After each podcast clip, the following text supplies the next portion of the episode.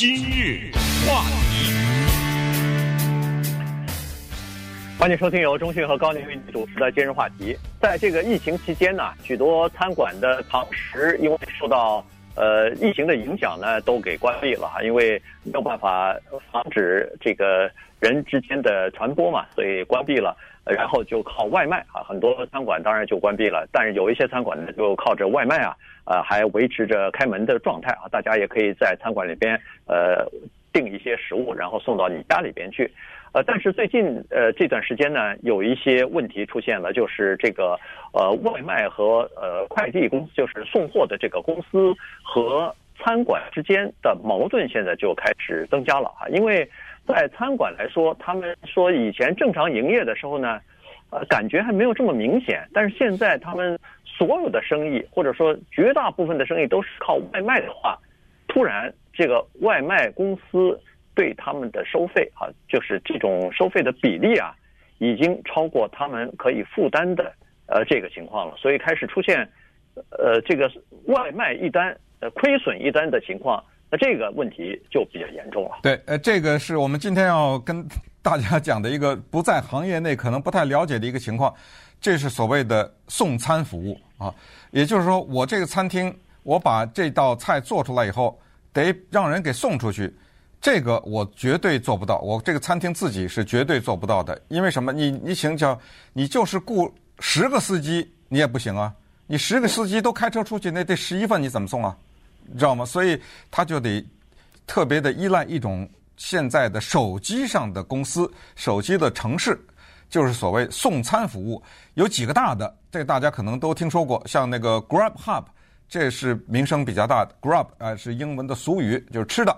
Hub 中心，哎，就是我们可以把它翻译成送餐中心吧。这一个手机的服务，Uber 大家都知道，哎，它呢有一个相应的服务叫做 Uber Eats，呃。我们的也是有个送餐服务，还有一个比较有名的叫 DoorDash。DoorDash 除了餐以外，它还送很多东西。就是这些公司呢，他们都是一些递送服务，它不生产这道菜。我们想一下，叫外卖，我们之前聊这个话题时候也讲过，很少很少有人会叫大餐啊，咱们来个避风塘螃蟹什么之类，这个比较少。所以一般来外卖呢，解决一顿午饭的问题。这个呢，在中国大陆现在是在世界上没有第二个国家可以与之相比，就是老百姓送餐服务之普遍，都是很便宜的，几块钱，呃，弄个什么烧饼、油条什么之类的，吃顿饭，呃，基基本上就这样。那么你想一想，这顿饭啊，我们不能说叫层层搜刮，这是开玩笑的。你想想这顿饭要付多少钱？这个餐厅，他得要赚点钱吧？所谓赚，就是把利这个成本减去，他那个做这顿饭的厨师，他不得给点钱吗？对不对？这在这里他妈，工作人员给他擦地的，给他洗碗的，呃，巴拉噼里啪啦分掉了。既然是送餐服务，肯定没有现金。你以为那信用卡公司是让白让你用的，对不对？很多餐厅你进去，尤其是很多华人餐厅写的只收现金，对不对？呃，很简单原理，我不想付给信用卡公司那服务费，所以，但是你这个没办法，信用卡公司再包你一层，然后那个送餐的公司再拿走你一层。你你就想想这么点儿几块钱的一一一个一份饭，这中间它能有多少利润呢？这餐厅对不对？所以现在呢，他们意识到一个问题，在疫情期间这个送餐服务啊，这刮的也太狠了一点儿。你知道他最多的时候，你一顿饭十块钱啊，我们举例来说，他刮四十四块啊，你想想他怎么做生意啊？餐厅，呃，所以倒闭啊，很多餐厅接下来就有诉讼。就是餐厅去告这些公司去了，对，你知道吗？所以我们把这情况跟大家讲讲。对，因为这些呃送餐服务公司啊，所打出来的宣传的口号是这样子的：在疫情期间，餐馆不是遇到问题、遇到麻烦了吗？我们是来帮助餐馆一起渡过难关的，咱们是伙伴关系啊，呃，咱们一起渡过难关啊。所以他不是伙伴关系，他说我是。救世主，我来拯救你了，我我来拯救这个关系来了，我救你来了，哎，对，整个的餐饮业，我可以拯救你们啊，嗯，挽救你们于水火之中，就没有想到餐馆老板现在突然发现说，这些人叫打家劫社啊，这些人叫 我在在我现在的时候，他收到高了，我们没法承受，所以有些那个餐馆的老板宁可选择就关闭了，我就不不这个白。原因就是说我接咱赔人干嘛？因为对你这个讲话声音呢，现在有点有点断断续续的啊，那个呃，可能是信号的原因，但没关系。我就是今天告诉大家，就是现在有这么一个情况，就是这些送餐公司啊，它非常的巧妙。为什么这里面有诉讼呢？他是这么跟餐厅说的：“他说我拿你百分之二十五，呃，这个不不同的服务啊不一样，也有也有的拿百分之二十。刚才为什么有百分之四十呢？为什么这有诉讼呢？他是这样的，他。”你你卖一道菜十块钱，他拿你四块钱。但餐厅后来到月底一结账，哎，不对，你怎么拿我这么多？他说，哦，是这么一回事儿。我不光是给你送餐，我还提供一个叫推广服务。什么叫推广服务呢？用过这种送餐服务的人都知道，我没用过，但是我了解啊，我问过这方面的人，就是说，你要点餐，你要吃饭，你上去上到你比如说啊，Uber Eats，他立刻告诉你。离你最近的有哪些餐厅？因为他并不知道你想吃什么啊，他立刻告诉你，然后他会推荐给你哪一个餐厅。哎，这个推荐不是免费的，这就是他们要拿百分之四十的原因。他跟餐厅说，你一道菜十块钱，我收了你四块，原因是除了我帮你递送之外，我还做了这种推送，我还帮你设定了一个网站，我还把你的图片呢什么的放到那个网站上，这个我要收你的钱。餐厅的诉讼现在有个集体诉讼，是说，那你当时在签约的时候为什么不告诉我呀？对对，哎，你要是告诉我是这个情况，这个钱是这么收的话，我可能会告诉你我不要啊，我没有让你给我那个网站，我不让你给我退啊。呃，这是就是说你为什么不写出来呢？这是一个诉讼，还有一个更狠的，就是在那个网站上，好了，我就算付给你百分之四十了，你也给我弄了网站了，你知道这。是 Uber Eats 还是 Grubhub？我不知道忘了是哪个，就是是啊 Grubhub。对对，他那个网站上写说的，这家餐厅关了，关门，暂时暂时不接受网上订餐。人家那个餐厅说：“你这不是坑我的吗？我这等坐着等电话等不到，原来你给我写了这个，这赔吧，对不？是是他搞搞错了，对不对？对，也我觉得他第一是搞错了，第二是人电话就跑到他那儿去了。”就不不直接打电话，不直接打电话到餐馆去了。嗯，所以他把这个，呃，这个送餐的服务钱给收了。人家餐馆说，在我这儿打电话来订餐还便宜呢，我是我不要交餐呃送餐费了。所以就有很多的这种东西，再加上餐馆自己也说了，他说我有自己的固定的一些成本，像房租啊、人工啊、食材啊，这些都是要钱的。这些下来以后，基本上一家餐馆百分之九十的盈利。就是支付了这些东西了，剩下的百分之十是它的利润。那你再送一次餐里边抽走百分之二十到百分之三十的话，那他可不是是送一餐就要赔一餐了。对，那接下来呢又发生了一一件事情呢，让餐厅不是很高兴，而且可能这个消息也不太好，那就是荷兰的一家公司昨天做了一个蛮大的举动，这个对餐饮业啊也会有一些影响。今日话题。欢迎继续收听由中讯和康宁为您主持的今日话题。呃，刚才说了哈，这个 Grubhub 在美国算是一个非常大的这个呃送餐公司吧。那么昨天有个消息出来，一个荷兰的欧洲荷兰的一家公司，同样呃也是做这个外卖呃送餐服务的哈，叫 Just Eat Takeaway。这家公司呢，以七十三亿美元把那个 Grubhub 公司给收购了。呃，这样一来的话，这家欧洲的公司就要进入到美国市场来了。对，他跟 Uber 两家公司抢啊。对，呃，最后 最后 Uber 败下阵来。对，Uber Eats 呢，一直呃，这已经谈了好久了，想把这个 Grubhub 拿下来。呃，但是谈不下来，两个原因啊，一个就是他们的这个价格的问题，另外一个就是如果这两家公司合并以后，呃。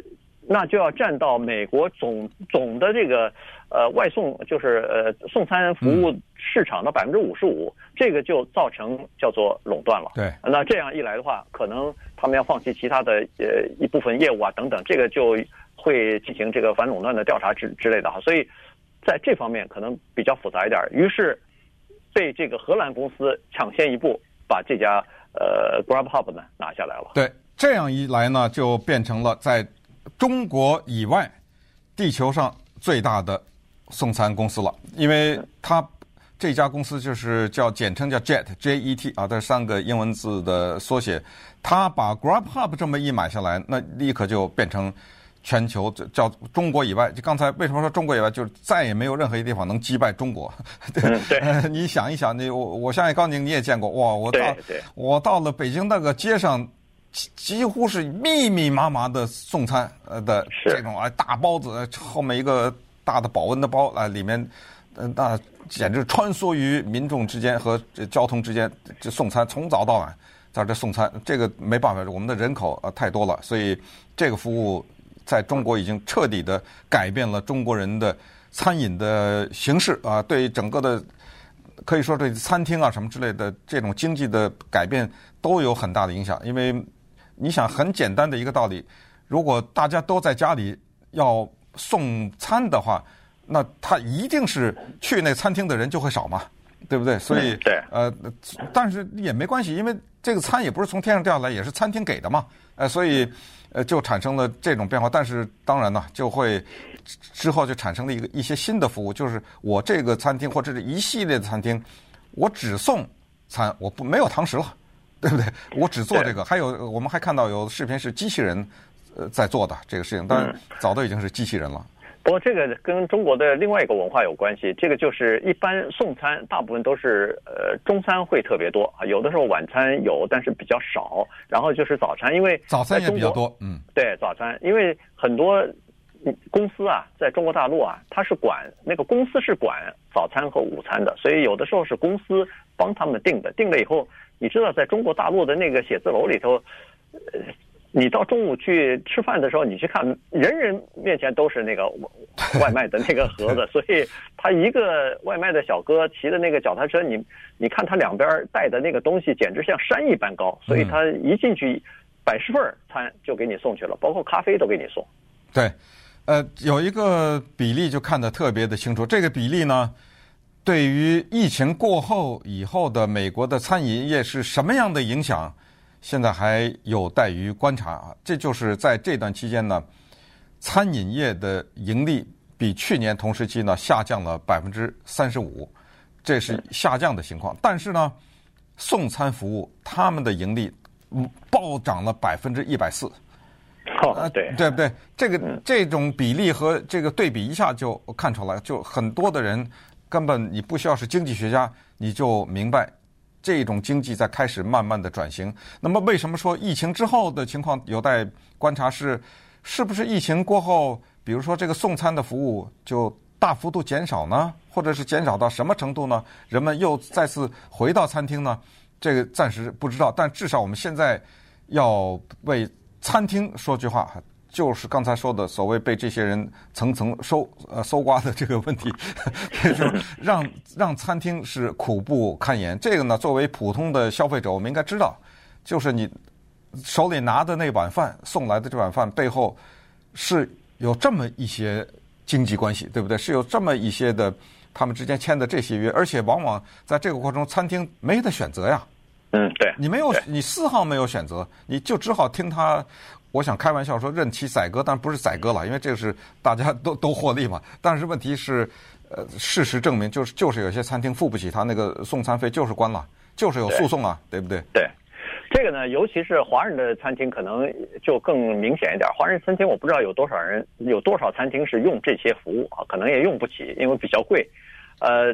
它是这样子，就是对独立的餐厅，你只要一家两家，哪怕是三家五家，哇，那最倒霉，都都不行。最倒霉的就是这些人，因为这些人你支付的钱还比较高，因为他他这个店大欺客，他这些你像 Grab 呃 Grubhub 啊什么的，呃那个 Uber Eats 啊，像这些，他下面有成千上万的客户，他根本不会在乎你一家餐厅两家餐厅，所以呢，第一，你的那个服务啊，永远是排在最后的。如果要是同时接到单子，人家是麦当劳或者是，我就随便讲一个，就是麦当劳啊，麦当劳就跟他们签约了，对啊，对，麦当劳什么披萨哈的或者任何一个大一点的连锁全国连锁店的话，人家永远是先送那个连锁店，而不是先送你，你是排在最后的，而且更气人的是，你付的那个单项的送的费比人家还高，对，人家送的那个费还低，这很简单，人家人家有量嘛，对不对？对，人家有量，所以呢，这个。呃，送餐服务公司是先呃，就是优先处理那些大的订单，然后才派到你的。所以这个也是呃很多独立餐厅老板抱怨的原因之一了。